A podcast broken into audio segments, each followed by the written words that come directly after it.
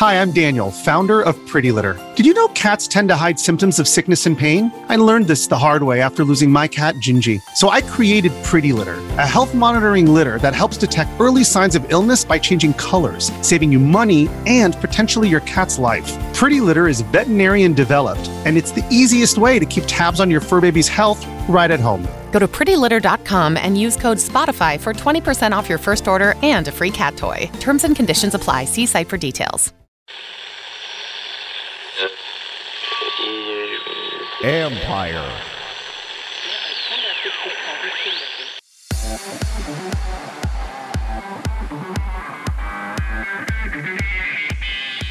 Where is the smart tech money being invested?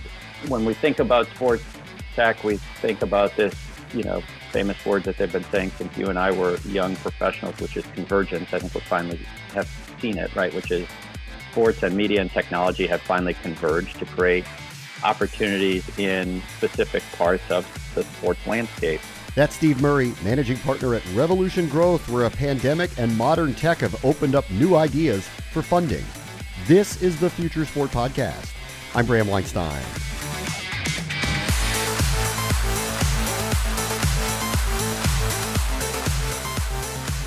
Steve Murray was an early entry into some of the most prominent tech and specifically sports tech spaces. You'll hear about that, but things have changed.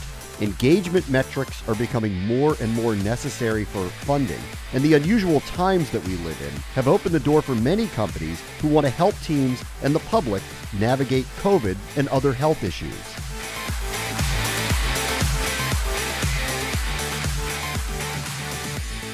Our guest this week is Steve Murray, who is the managing partner at Revolution Growth. As let's take a look at the investment side of sports technology in and around a pandemic. Hey, Steve, how are you? I'm great, Bram. How are you? I'm great. Um, let me start broadly with you. Um, what the last year and a half, two years, from your point of view of what was investable in sports, what sports was doing, how they were navigating what was this very unique time in our history, the closing down of a lot of team sports, the reopening now, and still navigating a pandemic.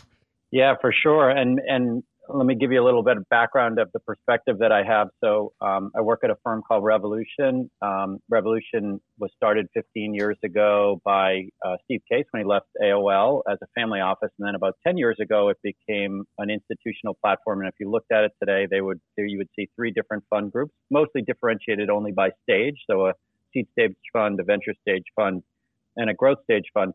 Um, Revolution.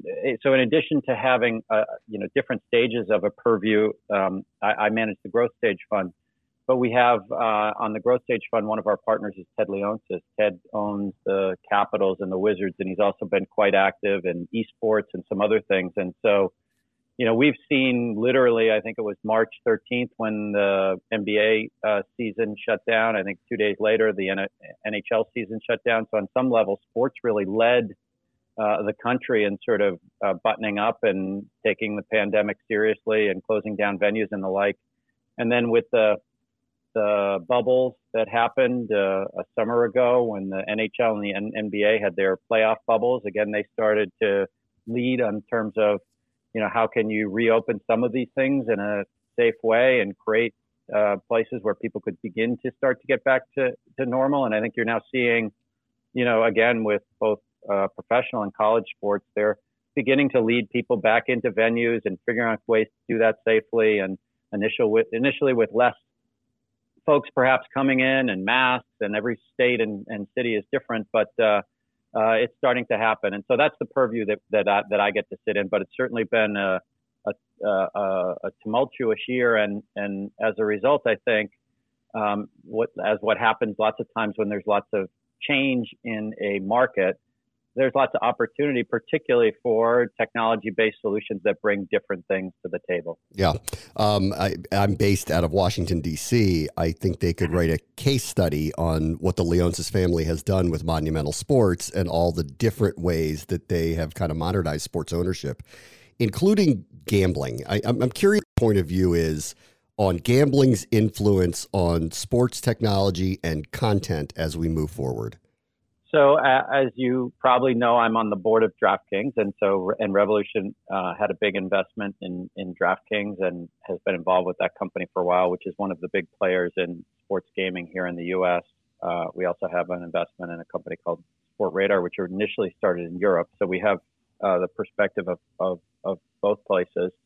Um, so sports gaming, in terms of uh, its impact, you know, really, we're probably still in the very early innings here in the U S. There's been a lot of talk about it over the last few few years, and more and more states every uh, month and quarter seem to be uh, launching uh, and approving and launching uh, an initiative there. We're starting to beginning to see uh, some of that activity, and uh, clearly, I think there's no de- no de- no debating that the market for fans that want to engage with their sports and, and, and bet something on it is much broader than I think people thought.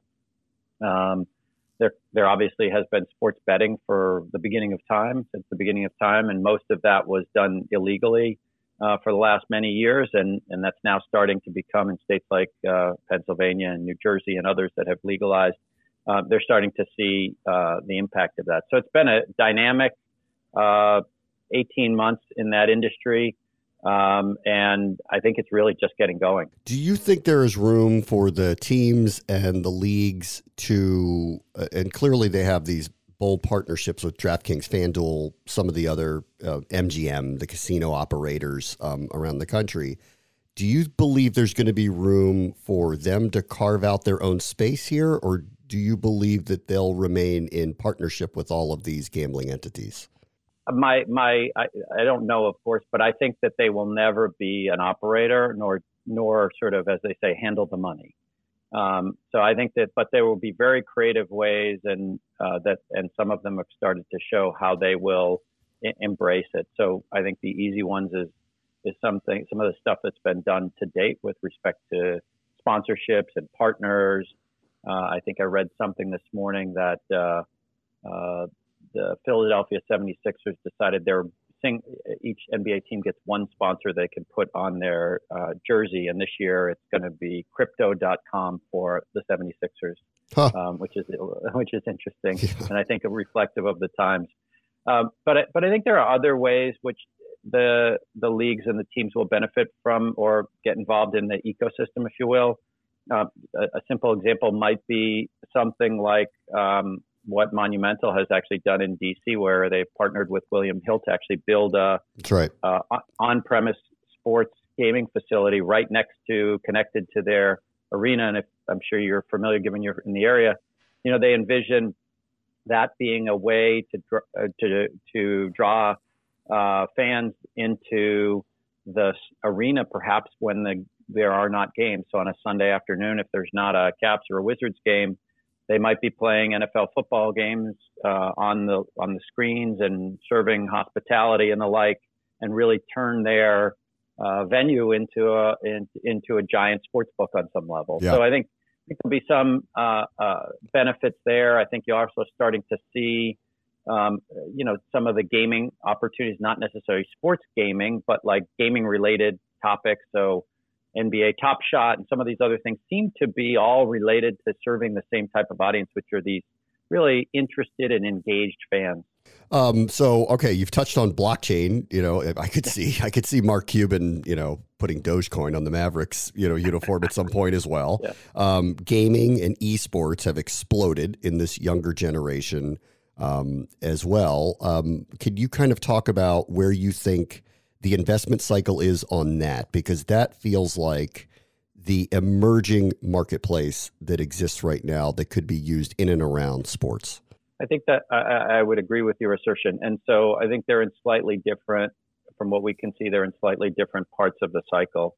Um, I think esports has now proven itself as a, a real operation where there will be real ecosystem built around it, and they're starting to get some real visibility as to what the sustainable revenue streams are for those businesses, what the business models are for the leagues and the teams within those, how they compete with one another, um, and, and the like. So I, I, I think that uh, esports is starting to move into the, you know, it's it's it's probably years away from being truly mainstream, but I think it's being it's being accepted much more as this is no longer just uh, a handful of young millennials playing video games on Twitch. You know, this is now becoming real business. Um, so I think they're a little bit further along in their cycle, although, you know, for sure on the whole crypto and uh, N F T market, you know, there's been, there was another announcement yesterday uh, with a company called SoRare out of France that raised six hundred million dollars from my prior employer, SoftBank. Um, some of, we've seen some of those companies going really from zero to extraordinations in a very short period of time. And some of the user metrics that we've seen with some of those companies, we've never seen with others, um, in terms of the engaged user activity, the amount of uh, customers are acquiring over such a short period of time, and the activity level. Whether that's, you know, sustainable and durable, I think there's still some question to it. I think there's no question there's a real thing there. But I think we're in very early days of how that's going to sort itself out. I think we are talking about now the way Gen Z interacts with the world, um, and using that through sports as well and how they connect. And I think what you're touching on, too, are we a ways away from esports being more mainstream? Sure, but they have massive audiences and they might not be that's streamlined, right. But they do. So is there a way to do that? And I think we're learning about this younger generation through all technology. Um, that there's going to be a new way to connect with them. So as you kind of see how sports teams are trying to, or leagues, navigate staying engaged with their fan base, what are you seeing right now? Yeah, it's, I mean, it started, it was core to our thesis in uh, in DraftKings, which was that the leagues and the teams wanted to figure out a way to be more engaged with their uh, with their fan base and, and to give them things that, you know, wanted them to watch all nine innings or all four quarters of a football game or one of those things. And what they were obviously seeing is that the opposite was happening. Some of, particularly the younger uh, generation, wasn't watching full games. I have uh, three sons, two of them are in college and one in high school. I'm not sure, and they're all uh, active athletes and, and sports fans. I'm not sure I've ever seen any of them watch a full football game, but they'll watch the Red Zone for three hours with right. their friends with their fantasy sports uh, apps open. So I think it's, I, I, th- I think we're beginning to see uh, that. So I think it started with fantasy sports, and I think now it's moving into, and I, obviously that's been, been, been around for a while, but I think the daily fantasy made it uh, a little bit easier. So it wasn't just a team that you drafted in, in August that you were stuck with through February. Now the, the brilliance of, of DraftKings and FanDuel and others was really creating this daily fantasy and then adding the, the monetary component on top of it for some gamification. Uh, you know, uh, you could bet anything from a dollar to something much bigger than that. So there's a, a lot of sort of fun with that. And there were, I think the leagues were, have been seeing that people watch through the end of the fourth quarter now, and it's created things like the Red Zone. And so I think fantasy star was really one of the big uh, entrants to that, but now we're seeing it with, you know, the Dapper Labs and N B A Top Shot, uh, is another way in which leagues and teams are thinking about how do they engage their fans in collectibles. So, so we, I grew up, at least, I don't know if you did, but I grew up collecting baseball cards and some other things. I did. I think, right? And this generation is going to not grow up collecting baseball cards. They're growing up collecting N F Ts, and companies like Autograph that is partnering with Tom Brady and others to create unique N F Ts to put up on marketplaces. Um, these are ways in which they're, these leagues and teams are staying relevant. They're using their content differently. Um, I, I, another recent example, I don't know if you you watched the Monday Night Football uh, broadcast this week with the Mannings yeah. mm-hmm. on the separate screen. Yep. I think that's another way that, that they're sort of saying maybe the younger generation doesn't want to engage in that kind of content in the way that traditionally has been done. So, you know, what, for those that didn't see it, you know, the two Manning brothers, Eli and Peyton, um, were on one side of the screen, and the regular E S P N feed for Monday Night Football was on the other side of the screen. And they were literally analyzing each play, kind of doing some jawing back and forth. They introduced different people uh, into the broadcast during the time, but it was a very different uh, show, if you will, than previously had been done. And I personally think they are I could see a, uh, a day in the not too distant future where maybe there's three or four different versions of that. There's your traditional Al Michaels. There's your Manning thing that's maybe very casual and fun about um, the folks that have played in the league. Then maybe there's one that's for gamers, you know, maybe uh, sports gamers. So maybe there's two uh, folks or three folks that are on, on the broadcast that are talking about, you know, the various prop bets that you might have or the the uh, point spread for this quarter or how the stats are working, really detailed, almost, um, uh, you know, advice or commentary along the way. And then I think I could imagine another one that's where you're, maybe there's even some coaching, right? Where people that are hardcore coaches or athletes, there's a, There's a couple of real coaches talking about the real nitty gritty of the line blocking and the uh, play calling and those things. Um, and so, again, I think all these are creative ways in which the leagues and teams are starting to recognize they have valuable content, but it has to be monetized in ways that are different from the way they used to. Hey, it's Ryan Reynolds, and I'm here with Keith, co-star of my upcoming film, If, only in theaters May seventeenth. Do you want to tell people the big news? All right, I'll do it. Sign up now and you'll get unlimited for fifteen dollars a month and six months of Paramount Plus Essential Plan on us. Mint Mobile dot com slash switch. Upfront payment of forty-five dollars equivalent to fifteen dollars per month. Unlimited over forty gigabytes per month. Face lower speeds. Videos at four eighty p. Active Mint customers by five thirty-one twenty-four get six months of Paramount Plus Essential Plan. Auto renews after six months. Offer ends May thirty-first, twenty twenty-four. Separate Paramount Plus registration required. Terms and conditions apply if rated P G. Another day is here and you're ready for it. What to wear? Check. Breakfast, lunch, and dinner? Check. Planning for what's next and how to save for it? That's where Bank of America can help. For your financial to-dos, Bank of America has experts ready to help get you closer to your goals. Get started at one of our local financial centers or twenty-four seven in our mobile banking app. Find a location near you at bankofamerica.com slash talk to us. What would you like the power to do? Mobile banking requires downloading the app and is only available for select devices. Message and data rates may apply. Bank of America N A, member F D I C. We've hit a crossroads with that, and, and I agree with you that it's going to be multiple different options to watch the same thing. Um, Twitter and other Discord or wherever else where people are going to watch a game with their friends or to monitor it in a different way matters. It's siphoned off audience. And so it actually, from the league's perspective, it, this is my point of view on this, but from the league's perspective, if they're going to command the type of money that they're going to command for rights fees, they have to embolden the rights holders to use the content in as many ways as possible and not lose audience share. And therefore, I'm with you on this, that they need to work in lockstep. Otherwise, it becomes so fragmented that the value of the package will eventually go down. That's my opinion of it. I I, I, I couldn't agree with you more. And and so they can still get, if I think if they play their cards right and they allow for certain flexibility. I mean, think about five, if we were having this conversation five years ago, the notion of the N F L licensing their content to somebody that would have a two sports gaming experts talking about their game in real time about it while it was going on, I think it was zero. I mean, I think we we'd say that there's no chance they would allow that. I think right now they're either already allowing it or they will very soon, because E S P N will, to your point, say exactly the same thing, which is, hey, we can't pay you five billion dollars for next year's um, uh, rights to the to the Monday Night Football, because if, if we're only able to monetize it in this one traditional way, we have to do a couple of different ways to add up to what will be worth it for you. And, and places like the N F L, those leagues, I mean,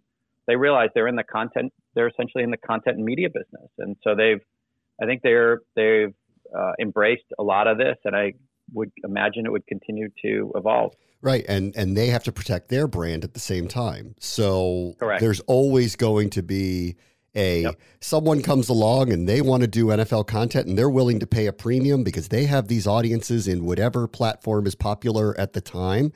And I could see where that's attractive, but at the same time, the N F L has gone out of its way to protect the shield for years and years and years. They trust that whatever E S P N puts out there is going to fit within their content strategy. So correct. We're in a really interesting space right now with rights, you know, with rights. And um, and we'll, I think we'll see where it goes from here. I agree. Um, all right. So let me, um, let's talk about some investment here. Like these days, pandemic, no pandemic, modern sports and sports technology. What are the V C firms looking for in a, in a successful sports-related investment?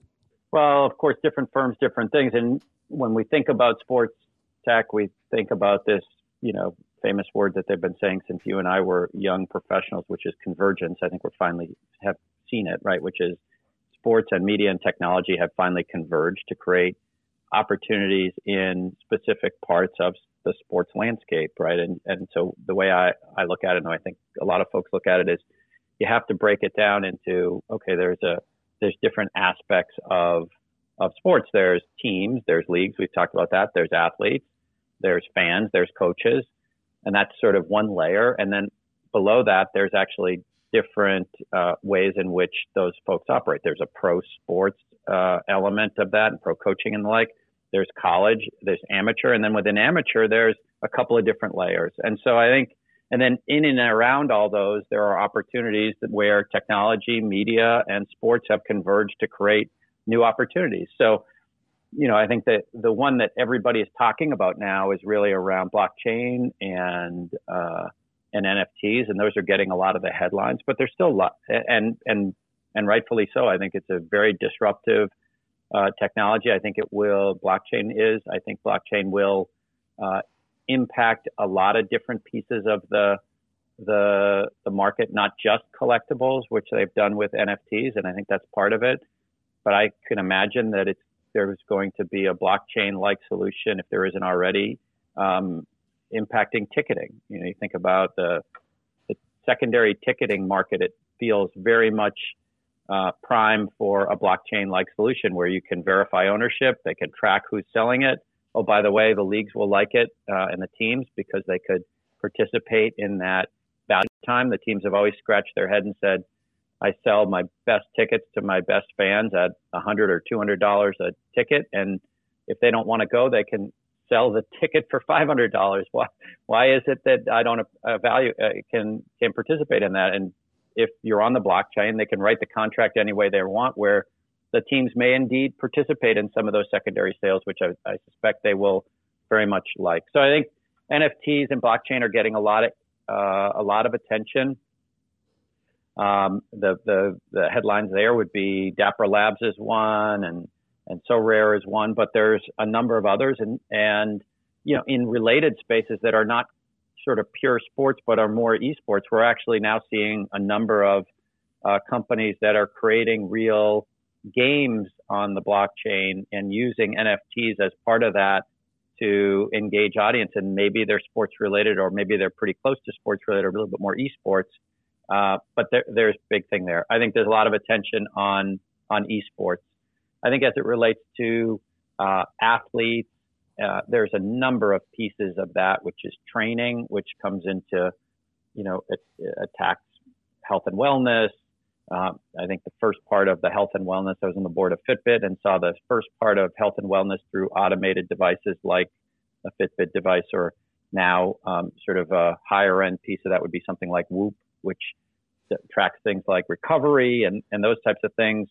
Uh, there's, there's more and more technology around, um, How does one uh, how does one nourish oneself if one is preparing for a match or whatnot? So I, I think the whole health thing is a really big uh, area and impacts sports materially. I think most, uh, pro- certainly professional teams, if you look at the way they've set their organization, they now have a big health and wellness group within their organization. I'd say, I would guess ten years ago, almost none of them did. And now they probably have big uh, staffs that really use technology to make sure that their athletes are best trained, not just, you know, give them a piece of paper with their weightlifting uh, for the day, but really analyze what they, what they've done, what they haven't done, what they've been through, what their recovery system is and the like. So I think there's a lots of different pieces of it. We're seeing, you know, almost on a weekly basis, a, a new idea around using technology to either augment something in sports, disrupt it, or create something new.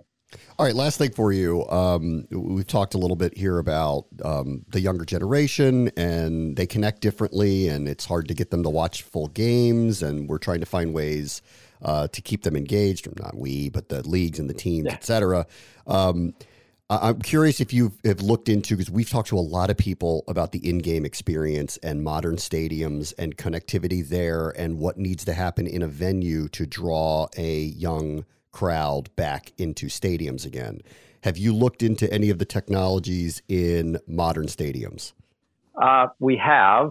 Um, so we have an, uh, it's, it's in a related area, but we have an investment in a company called Clear, which is known for its airport security. And a big growth area for them is now in venues. And they do it. They, they, the, their application there, at, as an example, San Francisco Giants Stadium is a, is a couple of uh, phases that I think does help with some of the issues they're talking around, around engaging younger audiences, making it easier for them, making it more like what they're used to. So as an example, if at San Francisco Giants Stadium, your biometrics is tagged to your, uh, your Ticketmaster account. So you don't need to have a, put your phone out or anything. You just put your fingerprint down and it's tagged to your, and in you go. So easy in, in easy and safe, by the way, with, with pandemic these days, safe is part of it. So easy, quick, safe, uh, entrance and exits from stadiums. That's part of it. But also with like a Clear product, you can, uh, order, uh, and pay for, um, uh, things through your biometrics or so concessions and the like. Um, But, but yeah, so, so I'd say Clear is, is one of the solutions that's, I think, helping the in-game experience. I think, as you said, like there'll be, I think there'll be more. We're starting to see some things around how do you entertain the audience in that's different right. ways. It used to be just the, the, the folks come out and do a dance at halftime or, or the, the marching band comes in. And I think there's, other than for the local high school sports team, that's no longer good enough. Agreed. So, are there games that you can play? Is it a, is there a, there, there's all kinds of trivia contests. Are, are there, um, other activities that you can do? I, I suspect at some point it will, there'll be some involvement in, um, you know, different prizes that come out of that and the like. Um, and, and so I, I, there's no question that one of the things that's happened over the last eighteen months is people have gotten used to, just as, as people have gotten, we talked about this earlier, have been coming into the office. They're actually not, have gotten used to not coming back into uh, stadiums. And so uh, the the team owners and leagues, I, I know for a fact, know that they need to make it a magnet for people to come back. And so things like what Ted and Monumental have done with the Capital One Arena in, in Washington is a good example. They've made that, with their partnership with William Hill, a more attractive place for people to come. Better food and beverage, more integrated, more mobile, more video, all those things. Steve Murray is the managing partner at Revolution Growth. Thank you so much for joining us. Thank you. I really appreciate your time, and, and thank you for inviting me in. When you need mealtime inspiration, it's worth shopping Kroger, where you'll find over thirty thousand mouthwatering choices that excite your inner foodie. And no matter what tasty choice you make, you'll enjoy our everyday low prices, plus extra ways to save, like digital coupons worth over six hundred dollars each week. You can also save up to one dollar off per gallon at the pump with fuel points. More savings and more inspiring flavors make shopping Kroger worth it every time. Kroger, fresh for everyone. Fuel restrictions apply. On the next Future Sport Podcast, the movement, oh, it has never been more important than right now. When the pandemic hit, it really augmented our value from a nice to have, which is what I described just then, to more of a need to have, because you need to know crowd management. You need to have line of sight into operational intelligence. That's Zach Klima, C E O of Wait Time, who is helping stadiums function safely and efficiently. That will do it for this episode. As always, the future is now. This is the Future Sport Podcast. I'm Bram Weinstein.